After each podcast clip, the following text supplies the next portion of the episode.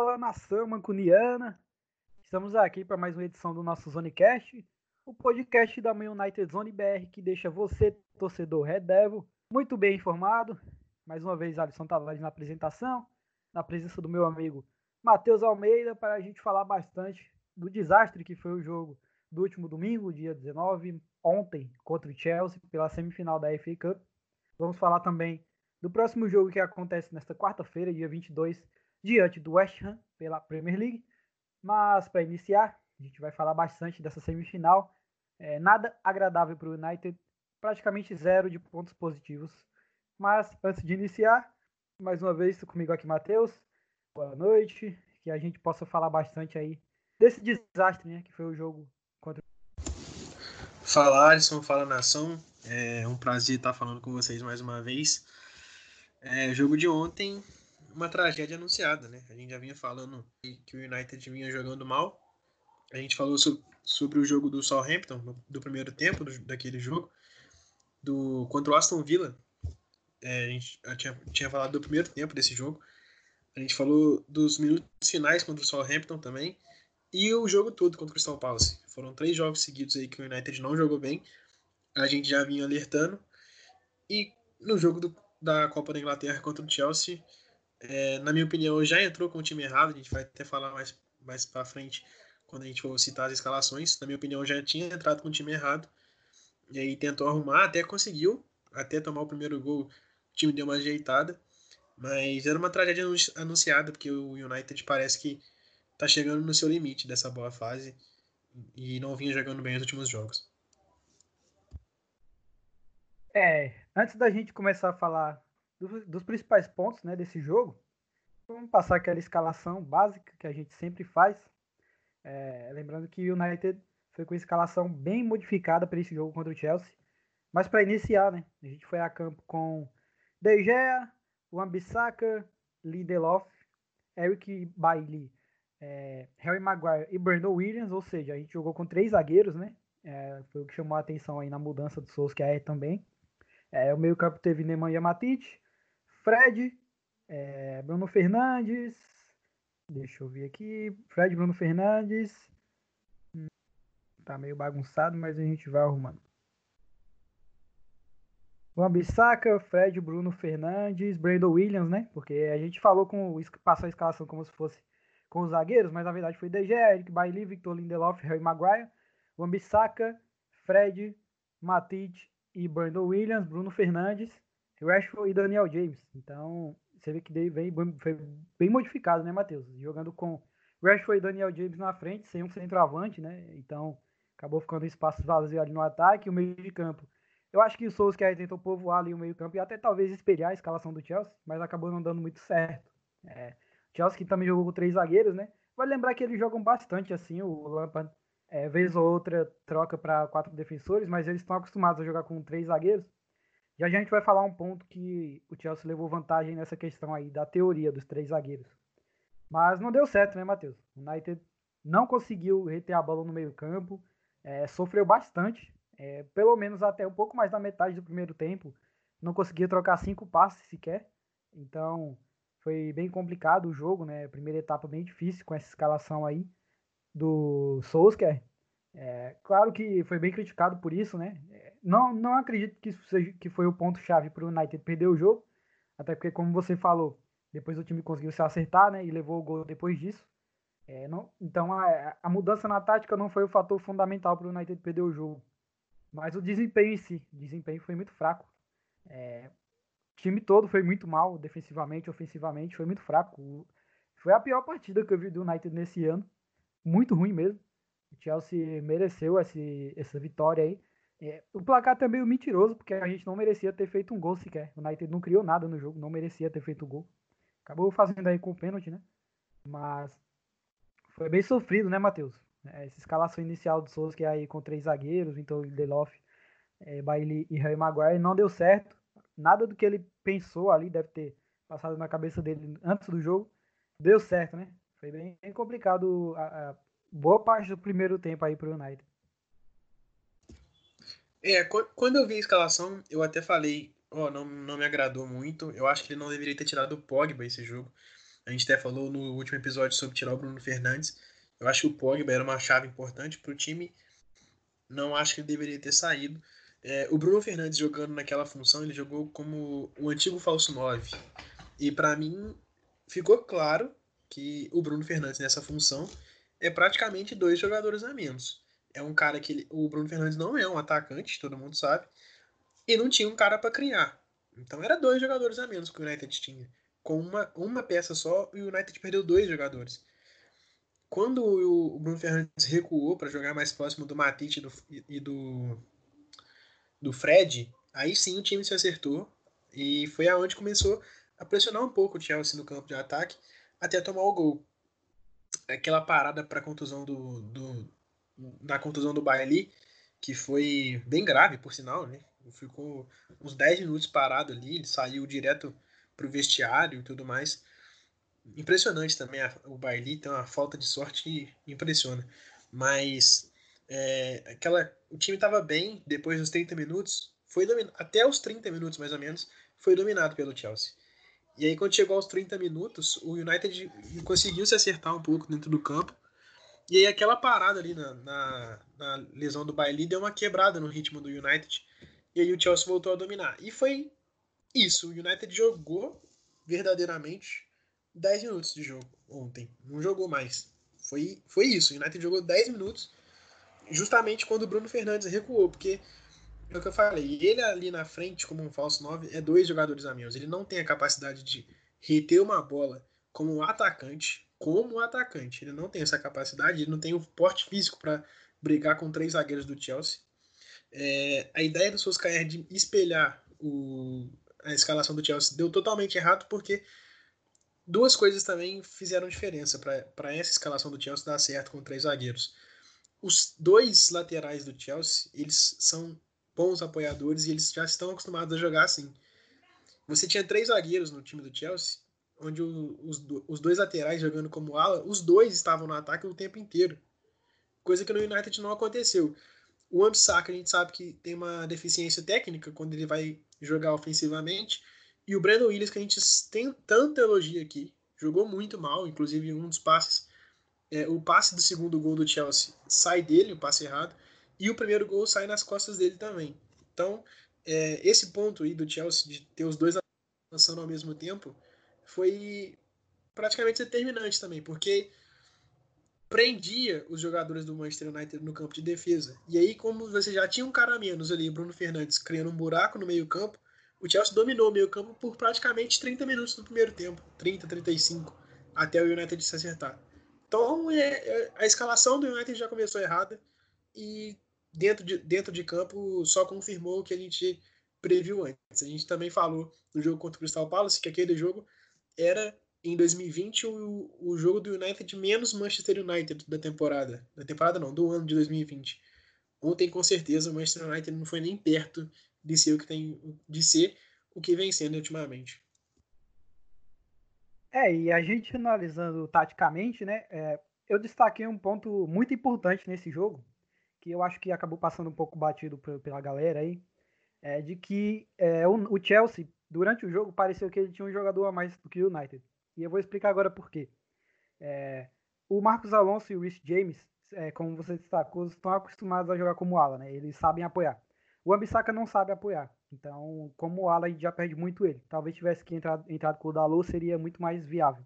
É, o Brandon Williams até sabe jogar como ala, mas tem uma questão que influenciou muito aí para os erros do Brandon Williams é, na marcação. É, primeiro, Ulysses James estava batendo de frente com ele e o James apoia muito bem. Só isso já segura um pouco o Brandon Williams, né? Mas o outro fator é o Aspilicueta. Por isso que o Chelsea pareceu um, ter um jogador a mais no campo. O meio-campo estava muito povoado dos dois lados.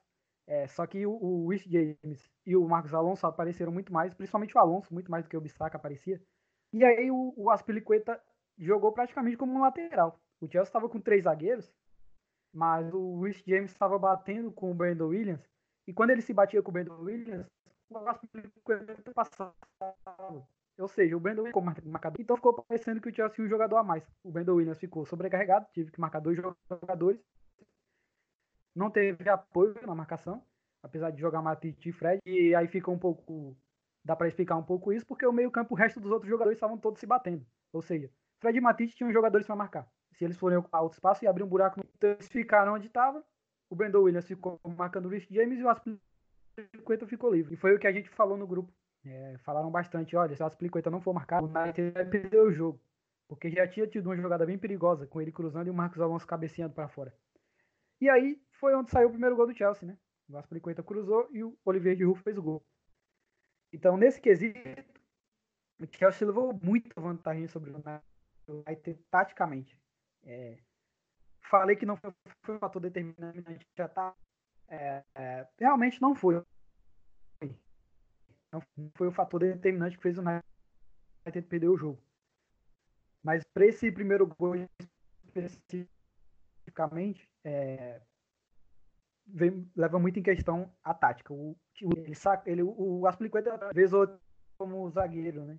Mas não é de agora que ele faz isso. Quando o Antônio Conte era treinador e o Morata jogava, fazia muito gol, fazia. Aí o Aspilicueta tinha tava livre o tempo todo e ele é um cara que cruza bem. Então, nesse fator, o United sofreu muito. Mas antes do gol, até mais na metade aí do primeiro tempo, até a parada técnica, que acontece exatamente na metade, né? O United não conseguia trocar cinco passes é, o Bruno Fernandes estava jogando muito avançado, ele em algumas vezes ele estava jogando mais avançado do que o Rashford e o Daniel James, quase como um atacante. E o United não conseguia tocar a bola no meio. Matite e Fred não conseguiam segurar a bola. E aí, depois da parada, o Solskjaer pare, parece que orientou o Bruno Fernandes, né? Corrigiu ali o posicionamento dele. E ele passou a buscar a bola um pouco mais atrás. Com isso, o United conseguiu trocar mais passes, ter mais posse de bola, né? Que foi aí onde você falou que o United jogou 10 minutos. Esses 10 minutos foram depois da mudança do posicionamento do Bruno Fernandes. Ele começou a, passar, a recuar mais, buscar mais a bola e aí o time conseguiu é, ter mais posse de bola, trocar passes. Não chegou a ser perigoso ofensivamente, mas conseguiu pelo menos trocar passes. Só que ainda essa questão do Aspilicueta não tinha sido corrigida, não foi corrigida. E foi onde saiu o gol do Chelsea, né, já nos acréscimos do primeiro tempo. O Aspilicueta aí passou livre, Brandon Williams. Como eu destaquei, não tem como marcar dois jogadores ao mesmo tempo. É, o Wilson James ou o Aspilicueta ele ficava em um, abria o espaço, passava o outro. Então, se ele tivesse marcado, ficado um pouco mais, passaria um de qualquer jeito. Ele não conseguia marcar os dois. Então, saiu a jogada, a Aspilicueta cruzou, o Olivier Giroud desviou ali. Com a falha na marcação também, né? Vai destacar. O Lindelof poderia ter antecipado, não deveria ter deixado o Giroud tomar a frente dele. E uma falha dupla, porque o DG também falhou. Mais uma falha do DG, a gente vai falar muito ainda sobre ele, por causa do segundo gol do Chelsea. Mas especificamente nesse primeiro gol, não chega, não chega a ser uma falha absurda. É, claro que para o nível do DG ele deveria ter defendido. Não, não, nem só para o nível dele. Um goleiro bom assim pega uma bola daquela, né? Foi em cima dele, apesar de ter sido um pouco perto, mas era praticamente muito defensável. Então o DG falhou aí, o Lindelof falhou e o Brandon Williams não fez um bom jogo. Você destacou foi uma partida muito ruim dele, mas eu destaco esse ponto aí que contribuiu muito para isso acontecer, né? Ele ficou meio que sobrecarregado ali, teve que se desdobrar na marcação. E aí o Chelsea fez o, fez o gol, abriu o placar já nos acréscimos no primeiro tempo. Claro que isso tira um pouco do ânimo do time, né? Apesar de ser só 1x0 no placar, mas você leva um gol ali próximo do intervalo. É, já tendo questão de lesão de jogador, o Bailey saiu lesionado, né? Não foi sério, ele já saiu do hospital, foi só mais para garantir mesmo. É, já, já tá liberado. Então, mas no primeiro tempo foi isso, né? Não jogou. Jogou 10 minutos aí que nem conseguiu nem criar nada ofensivamente. Então, foi um jogo muito pobre do United no geral. A gente vai falar do segundo tempo já já, mas o segundo tempo foi pior do que o primeiro, porque além de ter sofrido dois gols, é, o time sofreu. E aí com erros individuais, todos os outros dois gols saíram com erros individuais, enfim. Uma partida horrível do United, tecnicamente. Nenhum jogador conseguiu sobressair. É, Martial entrou depois, mas não conseguiu aparecer. Pogba entrou também, não conseguiu aparecer. Foi muito, muito, muito, muito ruim o jogo do United. Não mereceu passar para a final, o Chelsea mereceu é, fazer o 3. Merecia um placar em 3 a 0 seria o justo. A gente achou um gol, mas enfim. Foi bem, bem difícil, né, Matheus? É, não sei se você tinha reparado antes, é, essa questão das Aspilicueta, de que o, o Chelsea estava praticamente com um jogador a mais por esse fator, né? O Aspilicueta passando livre ali, o Brandon iria sofrendo na marcação. É, eu me atentei muito à situação dos alas, igual eu, eu, citei. Os dois alas do Chelsea, eles apoiavam muito. E a, os dois ao mesmo tempo. Nunca era só um é, de um lado e o outro não descia. Era os dois ao mesmo tempo. É, talvez por isso tenha tido o Aspilicueta ali pela direita, igual você citou. na esquerda não me lembro quem estava ali fazendo aquela proteção na esquerda.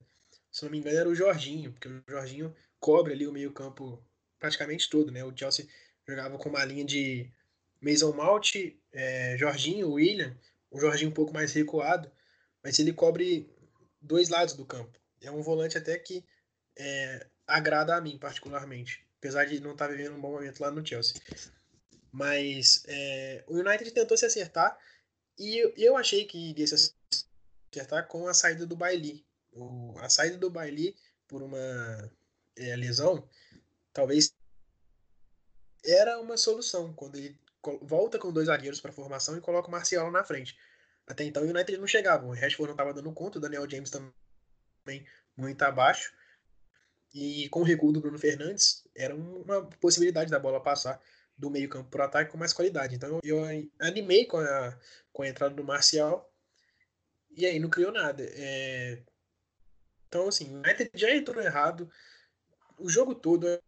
Acho que você, tem, você ter que arrumar é, um, uma formação durante o jogo, ela às vezes nem é tão difícil, mas o United estava muito entregue ontem. Então, é, alguma coisa já, já deu errado antes do jogo. É, que, é aquele jogo que você sabe que vai dar errado o tempo todo, não tem jeito. Agora, é, a falha do De é difícil a gente criticar o De De na minha opinião, talvez esse, esse o De hoje, apesar do time todo ter jogado mal, não é a primeira vez que a gente fala do De nos podcasts. E é difícil a gente criticar o De. É muito difícil a gente falar um A sequer do De mas são falhas recorrentes. Então, tal, talvez não, não foi o fator determinante também para o jogo. O United todo estava mal. Não só o esquema tático, como também não foi completamente determinante. As falhas do Gea também não foram completamente determinantes. Mas eu acho que a segunda falha, por exemplo, ela tem um peso maior que é, a deficiência tática do time ontem. Porque é um gol logo no primeiro minuto do segundo tempo. Um, dois minutos. A, gente, a gente ainda falou no intervalo, né? O United vai se acertar, o United vai voltar a tocar a bola. Eu achei que seria uma pressão muito grande do United no segundo tempo, porque o Chelsea fez exatamente com o United ontem o que fez com o Norwich durante a semana. Fez 1 a 0 no último minuto do, do primeiro tempo, com o Giroud.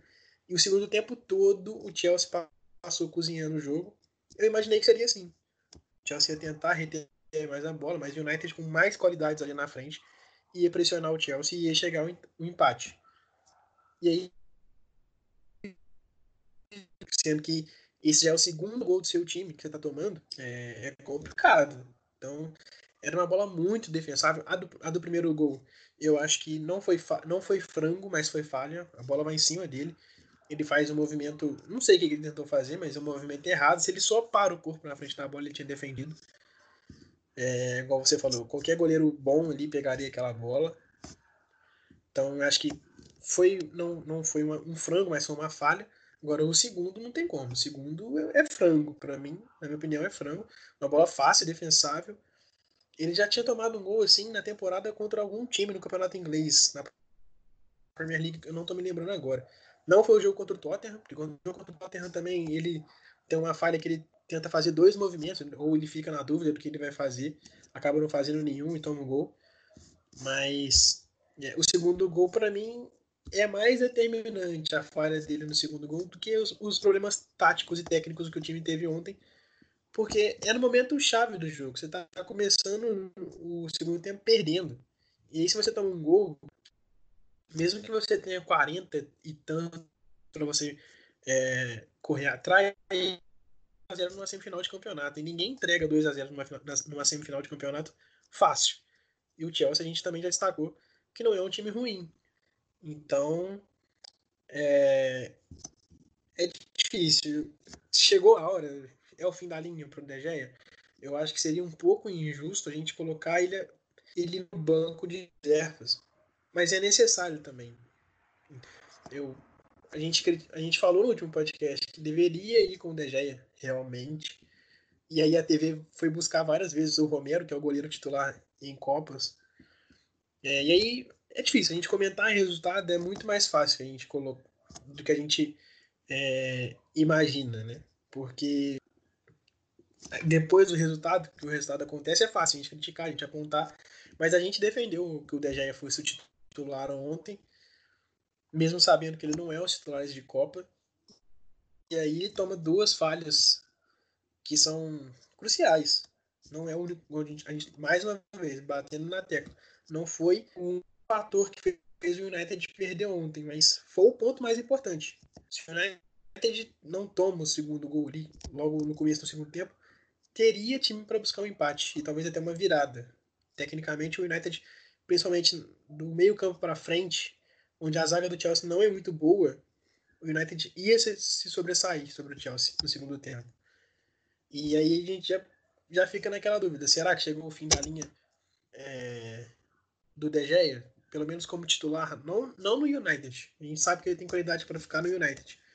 Mas chegou o fim da linha do De Gea no gol, titular do, do United. Será que não está na hora de buscar o Henderson, que vem fazendo uma grande campanha com o Sheffield? Ou será que é uma precipitação? Às vezes é deixar o cara de lado e aí o cara fica pior ainda. É, é difícil. É difícil a gente comentar sobre o De Gea, mas eu acho que é um ponto muito importante que a gente tem que falar. E De Gea já, já, como é que eu vou dizer, já nos comprometeu em algumas vezes na temporada. Pontos bobos foram deixados por conta dele. Contra o próprio Tottenham, por exemplo. Foram dois pontos deixados. O United jogou melhor que o Tottenham. E uma falha dele, o United acabou empatando ontem num conjunto todo. E aí, óbvio, tem, tem o erro maior. O erro do DG é tão maior que o resto do United no jogo que você entrava nas páginas ontem relacionadas ao Manchester United e notícias relacionadas ao Manchester United. A primeira foto que vinha lá, estampada, era do De Gea. Inclusive, até o José Mourinho é, falou, mais uma vez, o Mourinho falando sobre o De Gea, ele disse que o, o, ele, o De Gea tem sorte de ter um contrato tão bom com, com o United, porque ele foi reno... o contrato do De Gea foi renovado quando o United não tinha problemas com o goleiro e todo mundo queria ir atrás do De Gea. E hoje o Mourinho fala, e hoje não tem um, uma porta aberta para o De Gea. Então, a gente sabe que o Mourinho é um cara que fala muito, ele fala do time dos outros, que não tem nada a ver. Mas nesse caso eu já até concordo. O De Gea tem comprometido muito o Manchester United na temporada. Eu acho que está na hora da gente falar com ele. É só, vem aqui, vamos treinar, vamos ver o que, que, que faz. Quem se destacar melhor nos treinos vai para vai pra titular. Se você falhar, você vai para o banco. E acho que é isso que falta com o De Gea, porque o, o, o nível do De Gea e do Romero eles não são os mesmos. O De Gea e o Henderson também não têm o mesmo nível. Ainda. O Henderson é novo. Pode chegar a ser um dos melhores goleiros do mundo, como o De Gea já foi. Então, e o Romero tá para sair, tem algumas especulações que o, que o Romero vai sair. Então acho que tá na hora. Na minha opinião, acho que chegou a hora do De Gea ter um incômodo maior. O Romero nunca foi um incômodo pro De Gea.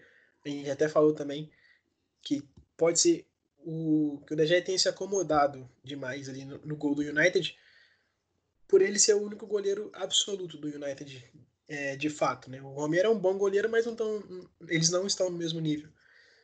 E o Henderson não. O Henderson seria uma sombra muito maior para o De Gea. É, então acho que está na hora, só para passar o pano geral aqui na situação do De Gea. E no segundo tempo do United, é, não tem nem muita coisa para falar também. Não foi um time criativo. Foi um time que a gente. Aquele time que a gente se acostumou a ver com o José Mourinho, por exemplo, que pegava a bola, dava um chutão. E acho que principalmente também por ter tomado o segundo gol muito cedo, e aí o time ficou sem saber o que fazer. Se eu não me engano, o Solskjaer, tirando o jogo contra o Burley, nesse ano o United ainda não tinha tomado dois gols e sem saber o que fazer. O United ficou muito perdido dentro de campo no segundo tempo. Tentou se, tentou se arrumar, o Solskjaer fez ali as mudanças, colocou o Pogba, colocou os jogadores que são mais titulares, mas já era tarde. O Chelsea dominou. O Chelsea tinha um controle mental do jogo, psicológico, e o controle técnico e tático. O United não teve técnica e tática ontem para vencer um jogo, para empatar um jogo. A gente até comentou durante um determinado tempo do, do segundo tempo que se fizesse um antes de tomar o terceiro ainda era lucro. E tomou o terceiro antes de fazer um. E concordo com você, o United não fez nada para fazer nenhum, realmente. Foi uma partida muito pobre, uma partida muito fraca do United. E eu acho também que liga muito o alerta daquilo que a gente falou lá no primeiro podcast. Será que o Solskjaer realmente encontrou o time ou era só uma fase? Porque esse é o medo real que eu tenho de renovar com o Solskjaer, deixar o Solskjaer ali trabalhando direitinho e toda temporada ser isso. Ter ali 15 jogos bons e o resto da temporada oscilar, perder, deixar de pontuar em jogos importantes, deixar pontos bons para times pequenos. Então acho que liga esse alerta todo para o United. O Solskjaer, de novo, a gente vai ter que bater na tecla do Solskjaer. É chato a gente também ser corneteiro depois do cara que perde um jogo. Beleza, mas não é um jogo. A gente está falando que de, dos últimos quatro jogos que o United fez, não foi bem nenhum dos quatro. Apesar dos outros três não ter perdido, foram jogos em que o United foi muito abaixo. E, coincidência ou não, batendo mais ou menos naquela época ali que o Solskjaer assumiu. 15, 13, 14 jogos que o United fez bem e depois começou a cair nessa temporada de novo. Então, é, tem que bater nessa tecla mais uma vez. Será que o Solskjaer é o cara? Na minha opinião, eu acho que seria um pouco injusto tirar ele do cargo, mas eu entenderia se, se fosse o caso. Se o Solskjaer não ficasse no, no, no comando, viesse outro técnico, eu entenderia, porque ele não passa aquela confiança 100%. Apesar de ele ter achado um time, ele ainda não passa aquela confiança 100%. A gente já falou isso aqui também. O United não é um time 100% confiável. E a outra tecla é o De Gea. Será que não está na hora também de ter um incômodo maior, de trazer o Henderson, botar o Henderson como titular alguns jogos? Eu acho que esse jogo contra o Chelsea foi o que aflorou demais o que a gente já vinha batendo na tecla aqui, que o United já vinha caindo de produção e no momento mais importante da temporada, né? É uma semifinal de Copa e na última agora próximo próxima quarta-feira tem um jogo importantíssimo e o United em queda, mesmo que seja mínima ainda, mas o United de fato está em queda no momento mais importante da temporada. Eu acho que são vários fatores que a gente tem que analisar aí. É, não só desse jogo, né, mas pro, pro restante aí, como você falou alguns pontos. É, o primeiro, ainda falando do jogo contra o Chelsea, é, são dois, os, os, dois primeiros gols saíram em momentos chaves, né, que Primeiro nos acréscimos do, da, da primeira etapa, né? A gente já volta para o segundo tempo. Não, não, acho que não é o impacto tão grande como o segundo, claro. Mas nunca é bom levar um gol no, nos acréscimos. E aí o segundo gol logo no começo também da segunda etapa, com um frango do DG, claro que foi um frango. É, eu acho que no geral, para explicar a derrota do United, eu acho que muitos jornais, principalmente falando do DG, do Solskjaer, muitos torcedores acho que às vezes preferem ir pelo caminho um pouco mais fácil. É, é mais fácil é, culpar o Solskjaer e o Gea totalmente, como a gente viu várias vezes, né? Você destacou que não, que são outros fatores também.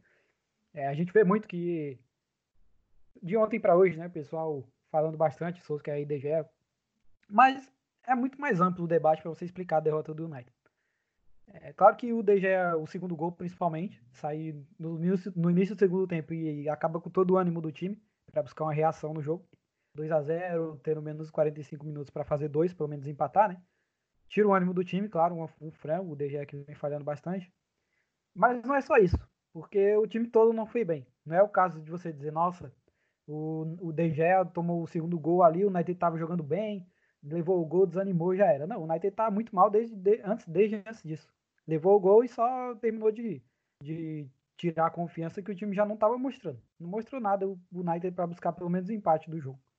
Então, é, é um caminho um pouco mais estreito aí você é, simplesmente jogar a culpa em um ou dois personagens do, de um time inteiro que vai a campo. Né? Como eu falei, o Solskjaer errou.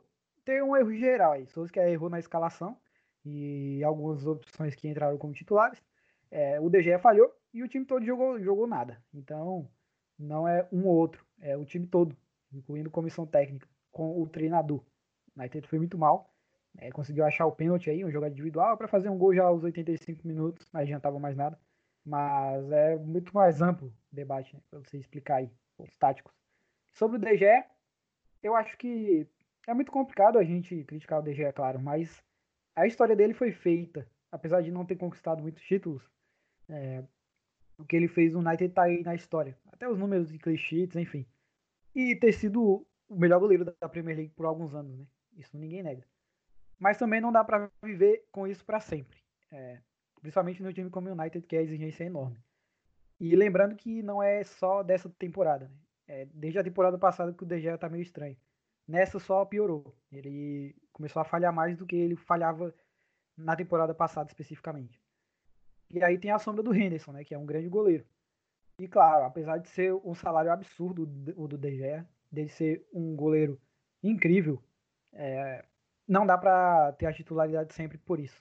Então, pode ser que seja o um momento de pelo menos testar o Jim Henderson na próxima temporada para criar uma disputa sadia. Quem sabe o Gea não se incentiva novamente. Não tem um, um, um choque aí para voltar a ser o Gea que era. Porque também não dá pra gente ficar, nossa, mas é o De Gea, nossa, mas ele já fez isso, mas já fez aquilo, ele não merecia passar por isso. Isso tudo a já sabe.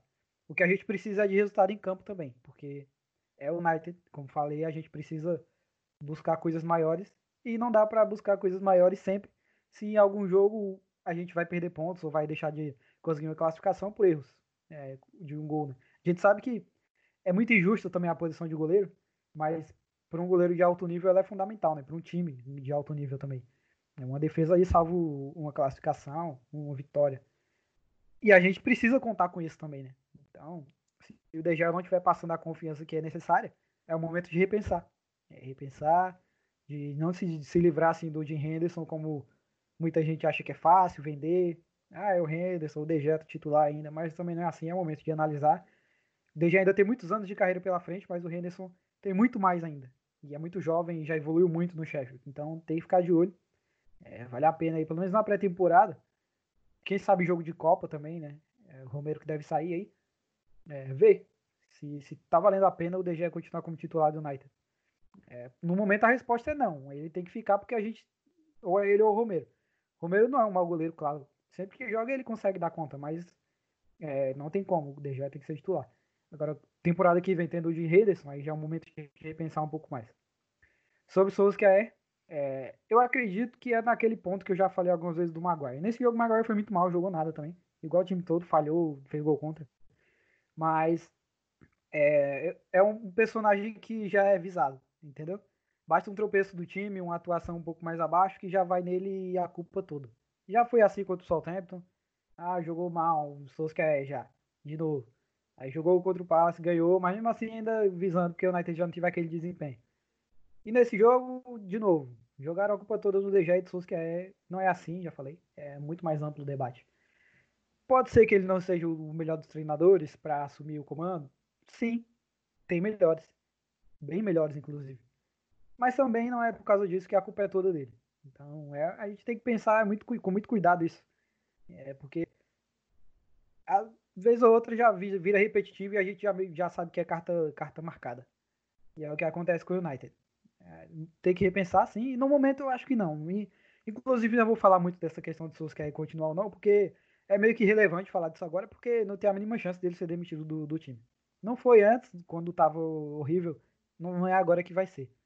E, e a gente vê, é bem evidente que desde a temporada passada ele tá sendo um ponto-chave aí na hora de fazer contratações, de montar o elenco. Então não vai ser demitido só se acontecer um desastre enorme, o United não ir pra Champions, ser eliminado da Europa League logo, enfim, e ainda mesmo assim, ainda duvido. Então não vou tocar muito nesse assunto não, porque acho meio irrelevante. Ele não vai ser demitido não, se você quer. E ainda, você falou quatro jogos aí, mas eu arrisco três. É, contra o Villa não chega, não chega a ser um jogo completo, né? Foi o primeiro tempo mais, um pouco mais complicado, mas no segundo tempo já jogou como vinha jogando antes. Então, são três jogos aí, contra o, o Southampton, contra o Palace e contra o Chelsea. Então não é momento ainda não de nem de falar em demitir treinador não. A gente tem que focar em outras coisas e evoluir. Eu acho que o fator físico ainda vem pesando muito, bem evidente para o time que não tem um elenco grande e qualificado. É, fica dependente muito de um 11 inicial. A gente observou que o Sousa quer repetir o time várias vezes, né, com o 11 titular definido por ele. Mas foi muito tempo sem jogar também, e claro que isso vai pesar um momento, não dá para ficar sempre os mesmos jogadores. É, então a gente precisa de um elenco um pouco melhor também, né? Tem que dar além de culpar o treinador por tudo, a gente tem que dar um suporte também. Tem que ter um elenco melhor para ele ter condições de fazer um trabalho melhor também. É, o debate é bem amplo aí. Só lembrando que eu também não sou do, dos, mais fãs, dos maiores fãs do Souls, que é no comando do United. Como jogador não tem nem o que falar, né? Isso nem ninguém questiona. Mas como treinador, não sou dos maiores fãs também. Mas eu acho que é meio, meio cedo ainda, meio carta marcada aí já em algum momento que o time vai mal. Culpar só o treinador por tudo de ruim que acontece em uma partida. Acho que especificamente contra o Chelsea, os jogadores são os maiores responsáveis por isso. Ah, o treinador errou no começo, errou na tática escolhida, e escolheu outro individual, errou. Mas e os gols? Lindelof não falhou, Deja não falhou, segundo gol Deja não falhou, Brandon Williams não errou o passe. Terceiro gol foi um gol contra. É, uma jogada de cruzamento do Marcos Alonso, o Misaka não jogou mal? Jogou. Então, é, é, muito mais fácil a gente ignorar isso e culpar a comissão técnica, o treinador. Isso é normal até no futebol. Mas eu acho que o torcedor tem que é, criar um leque maior de opções e chegar um pouco melhor, uma visão um pouco mais periférica para analisar um momento ruim do time. É, então, contra o Chelsea foi basicamente isso, né? O time jogou nada, é, horrível. Não dá nem para destacar o, um jogador do United. Se for falar de coisas positivas, seria só do Chelsea e do Frank Lampard. Lembrando que a gente poderia fazer uma final contra o Arsenal, né? Que foi o que a gente falou no podcast passado. No fim, um clássico londrino aí, Chelsea e Arsenal na final da FA Cup. Mas o United fez nada para merecer, não, né, Matheus? É, o Chelsea, é, é difícil a gente falar, né, claro. Mas o Chelsea mereceu, tem que estar na final mesmo. O United não fez nada que pudesse mudar, não. É, mas foi basicamente isso.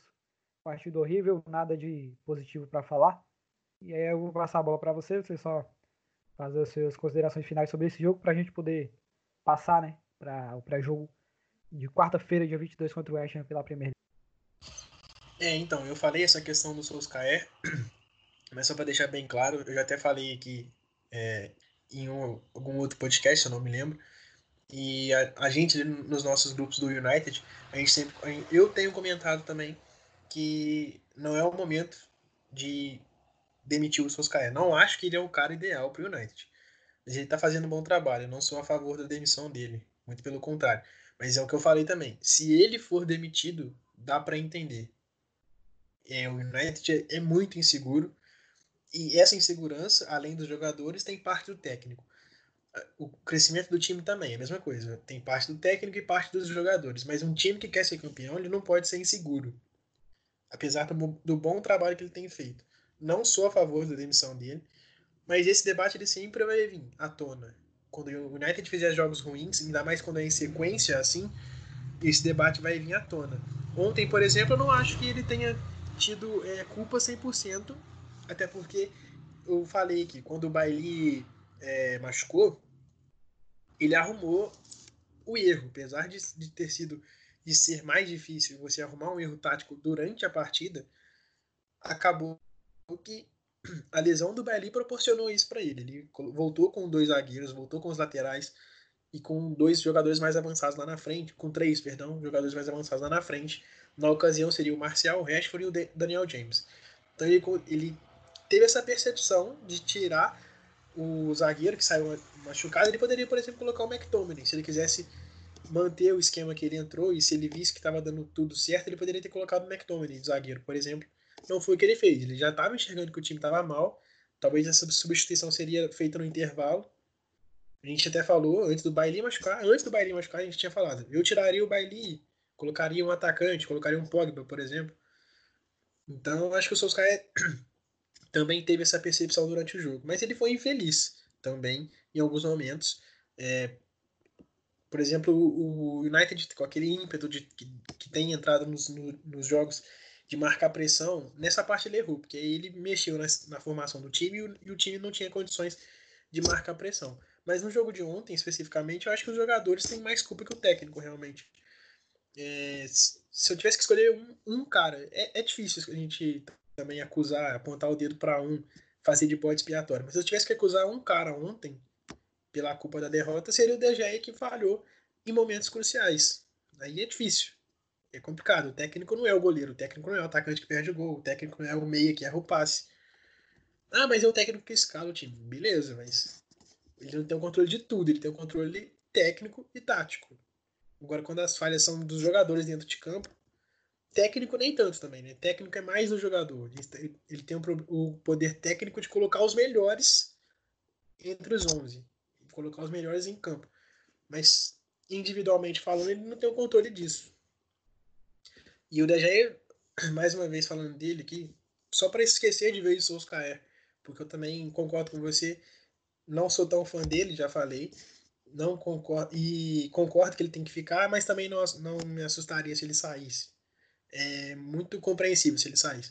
Mas o DG, por exemplo, o, DG é um cara que tem já teve e tem ainda muito apoio e continua falhando. Então, se a gente fosse colocar na balança um, um peso do erro, o DG é um cara que é apoiado o tempo todo, a torcida tá sempre do lado dele e o cara continua falhando. Então, é difícil. Aí é difícil defender um cara assim, por mais que a gente queira e goste do espanhol, né? E acho que para encerrar esse jogo, é isso. Partida bem pobre, é, coletivamente e individualmente. O Bissaka, a gente sabe que o torcedor sempre pega no pé de alguém. O Bissaka não é um mau jogador, só fez uma péssima partida. E aí muita gente ouvi comentando, eu não consigo ver o Bissaka jogando. O Bissaka é horrível, o Bissaka não sabe jogar com a bola. São opiniões que a gente, que a gente escuta, a gente respeita, mas eu, por exemplo, não concordo. Não acho que o Bissaka seja um cara péssimo.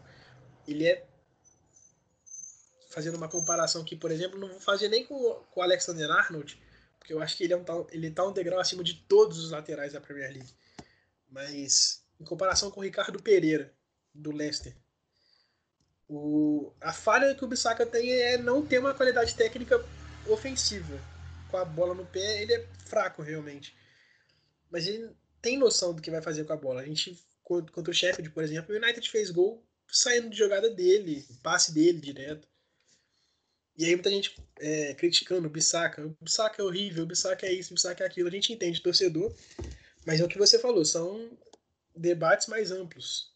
Ontem, por exemplo, fica esse debate do esquema tático. Será que o esquema, tático não fez com que piorasse é, alguns jogadores tecnicamente? Por exemplo, Bruno Fernandes. Ninguém, ninguém discute a, a técnica do que o Bruno Fernandes tem. Mas ele não jogou nada, porque o time estava escalado errado. Então, é muito amplo. Você tem que olhar muita coisa para você acusar alguém. Tirando o goleiro, óbvio. O goleiro é o cara, ele tá sozinho, ele não tem, ele não tem que ter posição, é, não tem que marcar, ele não tem que fazer nada, ele tem que defender. E aí, quando o cara falha, não é, não é tática, não é técnica. Desculpa, não é do técnico, é do cara mesmo e pronto. Mas é isso, o United todo ontem atrapalhado, jogou muito mal, mereceu realmente sair, é uma pena. É, eu imaginava no, quando saiu o resultado do jogo do Arsenal, acabou o jogo do Arsenal, eu imaginei que o United até entraria como favorito se o United passasse para a final. E aí eu imaginei que seria uma chance muito grande de conquistar um título, mas não foi o que aconteceu. O Chelsea foi merecedor o jogo todo. 80 minutos de jogo, 85 por ali, o Chelsea jogou melhor. Então, é paciência. Tem a Europa League, ainda, e não pode desconcentrar totalmente, porque tem jogos importantes pela Premier League agora. Dois jogos para pelo menos ir para a Champions League para dar uma salvada na temporada.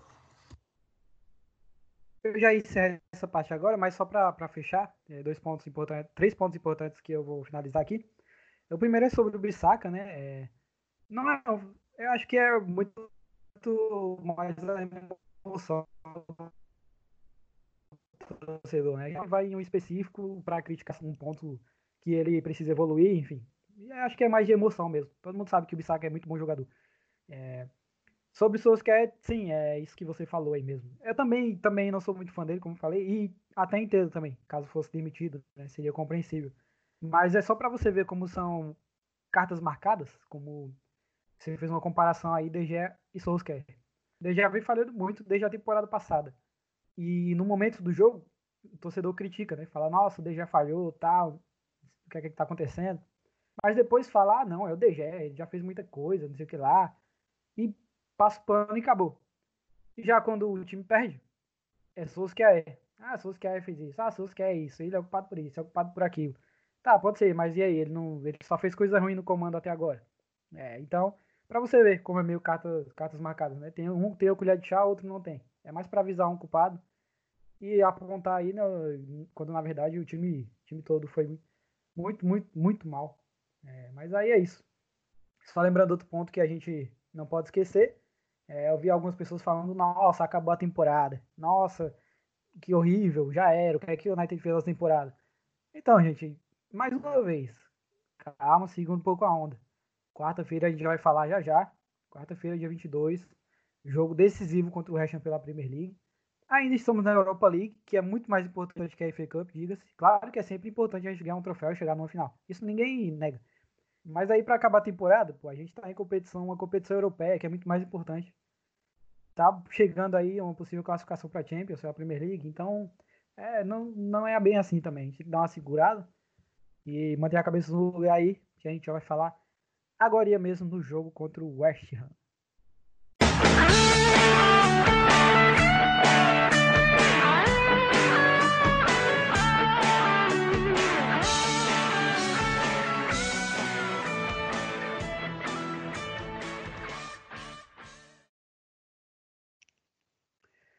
Então, seu Phil Jones, ambos do jogo contra o Chelsea, pré-jogo de quarta-feira, dia 22. Esse que é, é nesse momento agora é o jogo mais importante da temporada do United pela Premier League, sem dúvida. É, foi jogo quando o Southampton também foi. Esse é o segundo, segunda vez então que vai ser. Mas importantíssimo porque essa é a penúltima rodada já da Premier League. O United que vai jogar contra o West Ham, como já falei, quarta-feira, dia 22 às 16 horas em casa, né, em Old Trafford. Lembrando que nessa rodada, essa rodada agora, o Leicester foi derrotado pelo Tottenham 3 a 0 ou seja, o United vencer o West Ham, passa o, Leicester. É, é, ganhar pode ser de meio a zero. Tem que ganhar o jogo para passar o Leicester. E lembrando também que o Chelsea vai jogar na última rodada com o Liverpool, né? Então, o Chelsea pode tropeçar aí também, quem sabe a gente belisca até uma terceira posição. Mas falando especificamente dessa rodada, que a gente vai encerrar ela, é, o United precisa vencer o West Ham para passar o Leicester, né, Matheus? É, de novo, a gente já falou algumas vezes nos bastidores, e eu vou falar aqui, falei para você, eu vou falar de novo agora. Contra o Southampton, é, tivemos a classificação para a Champions League no colo, com, tropeço de Chelsea e Leicester. Mais uma vez, o Leicester entregou no colo do United a vaga na Champions League. É, contra o Southampton, a gente alertou alguns pontos, né, de que era um time chato, que não tinha mais o que fazer no campeonato. Mas era um time chato, muito bem arrumado pelo Ralf Hasenhuttl. O West Ham, nos últimos jogos, melhorou, com o David Moyes no comando. É, lembrando que o West Ham se salvou matematicamente já do rebaixamento, não tem mais o que fazer na Premier League. Mas diferente do Southampton, não é um time muito chato. É claro que é difícil a gente falar, parece que a gente está menosprezando o adversário. Não é nada disso. Calma, não é nada disso. O West Ham tem tradição, tem bons jogadores, inclusive. Mas a gente não observa muita coisa positiva do West Ham. Né? Nesses últimos jogos, se, se apoiou muito no, no Antônio, que fez vários, muitos, muitos gols, que ajudaram bastante o time aí. O Sec também. Mas a gente não vê muita coisa diferente no time do West Ham taticamente, enfim. Então, é um jogo que não tem, não tem conversa. Tem que ganhar. Se possível, fazer um saldo melhor aí, porque lembrando, o Leicester levou 3 a 0 agora o Leicester e o United estão empatados em saldos de gols. 28 para cada. Então, aquela vantagem que eles tinham no saldo, né, de possível empate aí se classificarem na mesma pontuação, já foi, já foi pro espaço. Então, se o United fizer um bom saldo aí, pode ir pra Champions League na última rodada, quem sabe até perdendo, pro próprio Leicester. Vamos supor, se a gente faz um 3 a 0 aí no West Ham é, passa na pontuação. Aliás, não, né? Ah, não, passa, passa, porque tá com a mesma pontuação. É, passa, fica com 3 pontos na frente e fica com 3 de saldo. Então pode perder até pro Leicester por 2 a 0 Então, é, esse jogo contra o West é importantíssimo, não pode dar vacilo, não tem como, né, Matheus? Tem que buscar os 3 pontos, tem que ganhar o jogo para ir na última rodada aí, sem ter obrigatoriedade de vencer o Leicester. Até o empate aí, lembrando que o jogo é fora de casa. Mas é isso, né, Matheus? O jogo contra o West Ham não tem desculpa, não tem nada. Tem que ganhar e só. É, se não ganhar agora, meu amigo, pode entregar a vaga para Leicester, pode entregar a vaga para quem estiver brigando. Tem que ganhar. A gente tá falando, a gente falou que no jogo no pós-jogo contra o Southampton, né?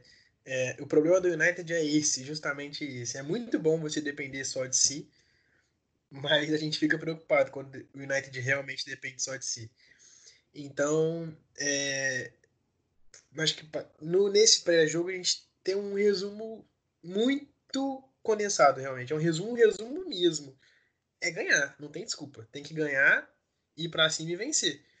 Porque se for para a última rodada, dependendo, é, ter que ganhar do Leicester fora de casa, alguma coisa assim, é, eu fico preocupado. Particularmente, eu não gostaria de ir para a última rodada nessa situação. Prefiro ir para Leicester e voltar com, com um empate do que ter que ir lá e vencer. Porque eu, se, se o United for para lá para ter que vencer o jogo, é, provavelmente o Leicester vai dificultar bastante a vida do United, é, fechando o time, alguma coisa assim. Então, prefiro que vá para jogar por um empate, jogar com regulamento, né? É popular, jogar pelo regulamento. O jogo contra o West Ham tem que vencer. O West Ham não tem nada para fazer no campeonato. Se livrou do rebaixamento, não tem um time bom, como você falou, é diferente da situação contra o Southampton, que era um time é um time que está em ascensão no campeonato, apesar de não ter que fazer mais nada também, não tem nada para fazer, mas é um time mais organizado que o West Ham. Tanto que o Southampton já se livrou do rebaixamento faz tempo, o West Ham foi se livrar do rebaixamento agora, na última rodada. Então é, tem que ganhar. Não importa se não for na, na técnica, no, na, no talento, tem que ser na raça, na camisa, tem que ganhar. O United precisa dessa vaga na Liga dos Campeões de qualquer jeito. É, só para fazer aqui duas correções, né? É, eu falei que o jogo é às 16 horas, mas não, quarta-feira, dia 22, às 14 horas. É, então não perca o horário aí, duas da tarde, United e West Ham. E outra correção seria o jogo do Liverpool. Né? Eu falei que o Liverpool enfrenta o Chelsea, na, o Chelsea enfrenta o Liverpool na última rodada, mas não, é Liverpool e Chelsea nessa rodada. Na última rodada o Chelsea enfrenta o Wolverhampton. Então a gente pode ter aí dois jogos dificílimos pro Chelsea, né? Então a gente pode aí, vencendo o West Ham, chegar na última rodada, a, talvez até já na terceira posição, né? Brigando por uma terceira posição, porque o Wolverhampton também é, precisa buscar os três pontos contra o Chelsea, né? Tá aí na briga por vaga na Europa League. Então são jogos difíceis. Mas antes de tudo, claro, a gente, antes de secar adversários, tem que fazer a parte, tem que fazer a nossa parte ao jogo. É, não tem desculpa não, para esse jogo contra o West Ham. Contra o tempo a gente avisou antes, né, Matheus? Aí já, já disse. É, a gente já vi, falou contra o Palace também que seria um jogo chato e foi.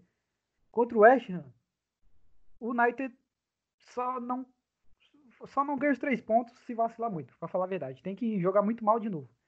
Tem que. E aí eu já falei nos grupos alguma vez. Se não ganhar do West Ham, jogando o Trafford, o West Ham que se, se livrou do rebaixamento agora, que é um time que tem bons jogadores individuais, um ou outro, que não tem nada de diferente taticamente. Se não ganhar do West Ham, não precisa nem ir para Champions. Não precisa nem chegar e ganhar do Leicester na última rodada. Agora, como torcedor, é difícil a gente falar, ai, não quero que vá para Champions. Sempre vou querer que vá para Champions. Mas se o time não ganhar do West Ham, cara, qual é a perspectiva que você vai ter de uma Champions League na temporada que vem? É, fica complicado, né? Então, tem que ganhar do West. Preferencialmente ganhar jogando bem de novo, para ter confiança, né? Lembrando que a Premier League está próxima de terminar, mas a gente ainda tem a Europa League. Então, é, tem que ter confiança de novo. É uma competição europeia que dá pra gente buscar o título. Então, é, contra o West Ham não tem desculpa não. Tem que vencer o jogo e com força total, voltar com os 11 titulares, né? Isso, claro, se todos estiverem à disposição, se o Luke Shaw puder jogar. É, Luke Shaw que, só um comentáriozinho rápido, né, desse jogo contra o Chelsea. Deu saudades do menino Luke Shaw que a gente tanto critica, Matheus. Mas... Pior que é, deu. Que... Pior que deu. deu, deu. Tá, a gente tem que, tem que ganhar, cara. Contra o West Ham não tem muita desculpa, não. Não pode deixar o David Moyes atrapalhar a gente. Pô, o David Moyes não ajudou a gente antes, quando era comandante do time. Vai querer continuar atrapalhando agora como, como rival. Então, tem que ganhar. Ganhar do West Ham. Secar o Chelsea aí contra o Liverpool também na quarta-feira, né? O Chelsea joga às 4h15 da tarde. Mas é isso. Tem que fazer a nossa parte. Buscar aí a, a, a, os três pontos. Falar sobre sobre a tabela de classificação para poder passar para você, Matheus, e a gente encerrar essa edição. Lembrando que o Chelsea tem 63 pontos, um ponto a mais que o United. O Leicester tem 62 e o United também 62. Como eu já falei, ambos com 28 de saldo. Mas o West Ham fez mais gols. Em compensação, sofreu mais gols. Mas é isso. A gente tem que ganhar. É, se ganhar, vai empatar no número de vitórias, né? O Leicester, o United tem mais, tem mais empates. Mas enfim, não, esses critérios de desempate não vão ser muito importantes, não. A gente tem que buscar os três pontos e só. Eu falei do Wolverhampton, né, que está brigando por vaga na competição europeia. Estão em sexto lugar com 59 pontos. Então é um jogo bem difícil pro Chelsea. Mas é isso, né, Matheus? É, não tem muito o que fazer, não. Tem que ganhar do West Ham e ir para a última rodada aí sem a pressão de ter que vencer o Leicester jogando. Sim, vencer é a única coisa que importa. É igual eu falei, se não for na técnica e no talento, tem que ser na camisa e na, e na raça, na vontade. Eu acho que o United vai vencer esse jogo, vai ser 2 a 0 para o United. Eu acho que a gente vai entrar na última rodada um pouco mais aliviado, com aquela tensão de sempre, porque perder tá fora, não adianta ganhar hoje, ganhar, desculpa, ganhar a próxima rodada e perder na última. Chelsea tem um jogo muito difícil contra o Wolverhampton, mas a situação do Wolverhampton hoje também ele é muito tranquila, porque é, classificam o, o, quinto e o sexto, né, para a Liga Europa. Acho que se eu, se eu não me engano, se o sétimo também classifica, agora não estou lembrando aqui, mas se o sétimo também classifica, a situação do Wolverhampton no campeonato ela já está resolvida. Ela não tem como chegar ali no, no quarto colocado, teria que fazer um esforço muito grande para chegar. E mesmo que chegasse na pontuação de um quarto de um quarto colocado, por exemplo, Leicester e United, não se não, não iria se classificar para a Liga dos Campeões porque um desses dois times que o Wolverhampton é, vai enfrentar, desculpa, um desses dois times que o Wolverhampton poderia chegar, obrigatoriamente, pelo menos um deles vai pontuar. Ou o Leicester vai fazer três pontos, ou o United vai, fazer, United vai fazer três pontos. Se rolar um empate, os dois pontuam, então o Wolverhampton não pega ninguém. E se o sétimo colocado, eu vou pesquisar isso no próximo podcast, a gente volta com essa informação melhor. Se você tiver também, você pode até passar pra gente. Porque é, se o sétimo colocado for para a Liga Europa, o Wolverhampton também já não é mais, já não é mais tirado da zona de classificação para a Liga Europa. O Sheffield, Sheffield hoje é o oitavo com 54, só chegaria a 57. Então, é, não, tem muito perigo para o Wolverhampton. Tem o Arsenal lá para baixo, que tem. O Arsenal sim poderia chegar na pontuação do Wolverhampton, mas não acredito que vai chegar. O Arsenal tem 36 jogos e ficaria é, a seis pontos do, do. Tá hoje a seis pontos do Wolverhampton. Mas mesmo assim, o Wolverhampton está numa situação muito tranquila. Na última rodada, então, pode ser que nem dificulte tanto para o Chelsea, como a gente já imaginou. A gente imaginou, por exemplo, que na última rodada seria é, confronto direto para todos os lados, né? Chelsea e Wolverhampton, United e Leicester. Chelsea e Wolverhampton pode ser que nem seja um confronto tão difícil para o Chelsea assim. Então tem que ganhar do, do, do, Leicester, do West Ham agora para ir tranquilo para a última rodada e fazer a sua parte na última rodada também. Mas eu acredito que nessa rodada o United vai sair com os três pontos e finalmente chegar a essa zona de classificação para a Liga dos Campeões, com a possibilidade até de chegar no terceiro, né? Porque o Chelsea pega o Liverpool, um jogo muito difícil, apesar do Liverpool estar um pouquinho em queda. Um fator que pode ser muito legal para o Liverpool nesse jogo é, é o jogo da entrega da taça. Então os caras não querem ser quer ter a taça entregue num jogo que perdeu. Então, são, é, um, é um elemento a mais aí pra gente ter e fazer com que o Chelsea perca. O Chelsea perca os três pontos, ou não que não perca os três pontos, mas que tropece, tem um empate. O empate pro, pro, com o Chelsea já seria o suficiente do United ultrapassar. Então, é, é mais uma vez o United com a chance de ter aí essa vaga na Liga dos Campeões praticamente nas mãos tá com a faca e o queijo na mão. Tem que aproveitar agora, porque são duas rodadas para o final do campeonato e se deixar passar agora, não vai ter outra, provavelmente. Né? O Leicester vai dificultar a última, a última rodada, com certeza. É, o, o Chelsea precisa de um, um, um, empate do Chelsea aí, né? De, desses dois jogos restantes. E que é bem, bem possível, né? Diga-se. É, só lembrando a questão do, do Wolverhampton. É, eu não sei se o sétimo vai. É, eu acho que não. Eu acho que é só quinto e sexto.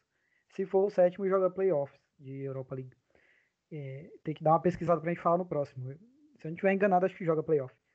Mas tem uma questão importante aí, né? Porque o United ou Leicester, ou Chelsea, né? Um dos dois já tem, já tem uma vaga na Europa League. E aí ficaria restando sexto e sétimo. Só que o Tottenham tem 58 pontos, um ponto a menos que o Wolverhampton. E aí, pro Wolverhampton ir pro último jogo tranquilo, ele depende de um tropeço do Arsenal se o Arsenal vencer os dois jogos, é, ele pode chegar a 59 pontos, mesmo do Wolverhampton agora, e entrar na zona de classificação para a Europa League. Né? Lembrando que o Wolverhampton tem 13 de saldo e o Arsenal 8, mas são dois jogos a menos. É um jogo a menos, aliás, do, do Arsenal. Então eles podem tirar esse saldo aí. Mas é, depende, o, a situação do Wolverhampton depende muito do, do próximo jogo do Arsenal. Mas é, a gente não tem que ficar pensando nisso, não tem que pensar no, no, nossa parte mesmo, tem que ganhar do West Ham e entrar no G4 aí, finalmente entrar no G4 agora no fim da competição. É, mas é isso, né, Matheus? O jogo contra o West Ham tem que vencer, não tem muita alternativa não. Acho que é isso, a gente falou jogo contra o Chelsea, desse pré-jogo contra o West Ham. Vai passar a bola para você aí, Matheus. Você faz o, suas considerações finais para a gente encerrar essa edição. Bom, é isso. Eu, todo mundo já que escuta todos os podcasts já sabe como é que eu, que eu encerro, né? Espero que a gente volte no próximo para comentar uma vitória do United. Para te falar a verdade, para falar a verdade, esse talvez tenha sido o pior podcast para fazer, que foi um jogo do United horrível. A gente ainda conseguiu encontrar conteúdo para fazer aí quase uma hora de podcast, porque a gente poderia chegar aqui muito bem e falar, o United não jogou nada e é isso poderia a gente, a gente poderia fazer isso tranquilamente, mas a gente conseguiu trazer conte conteúdo, alguns pontos que a torcida sempre pega no pé e sempre vem à tona com as derrotas. Foi o pior podcast, assim, é, psicologicamente, mentalmente para fazer, sem dúvida. Mas a gente espera que no próximo seja diferente, a gente, a gente venha animado, entusiasmado com a vitória e empolgado para a última rodada. Tranquilo também para a última rodada. Empolgado e tranquilo para a última rodada. Então, é, para você que escutou a gente até aqui, muito obrigado. Sigam, sigam a gente nas redes sociais, Twitter, Facebook, Instagram. É isso, pessoal. Até a próxima. E não vamos desistir, não, porque ainda tem dois jogos importantes e tem a Liga Europa ainda. Tem a Liga Europa, que é um torneio importante para a gente também. Mas falando de Premier League, ainda não dá para desistir. É, até pelo menos o jogo contra o West Ham não dá para desistir ainda não. É, é isso, Matheus. É, tem que ganhar. A gente falou muita coisa, né? Esse podcast, uma edição bem, bem recheada aí para vocês. É para quem não acompanhou o jogo, o jogo contra o Chelsea, entender melhor os pontos, é, entender essa situação do United agora. O jogo contra o West Ham, mas é isso. É, tem que ganhar e que a gente, no próximo podcast, venha fazendo, falando né, de uma vitória aí, de uma, finalmente, entrada na zona de classificação para a Champions League. Mas é isso, lembrando, não deixem de seguir nossas redes sociais, só reforçando o que o Matheus já falou. Facebook, Instagram, Twitter, não deixem de nos acompanhar. Não deixem de dar suas opiniões sobre o nosso podcast e sobre o nosso conteúdo da página também. É a gente que interage bastante, principalmente pelos stories no Instagram, está sempre recebendo feedback bacana de vocês, então não deixem de, de dar essa resposta pra gente e possíveis sugestões também. São sempre bem-vindas, sempre tem coisa para melhorar, claro.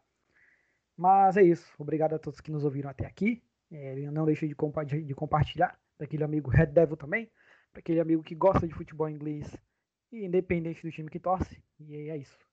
É, muito obrigado a todos, que a gente possa voltar na próxima falando de uma vitória aí do United contra o West Ham. Só lembrando, para reforçar mais uma vez, para você não esquecer, anotar na agenda aí, quarta-feira, dia 22, 14 horas, 2 da tarde, Manchester United e West Ham em Old Trafford, tá bom?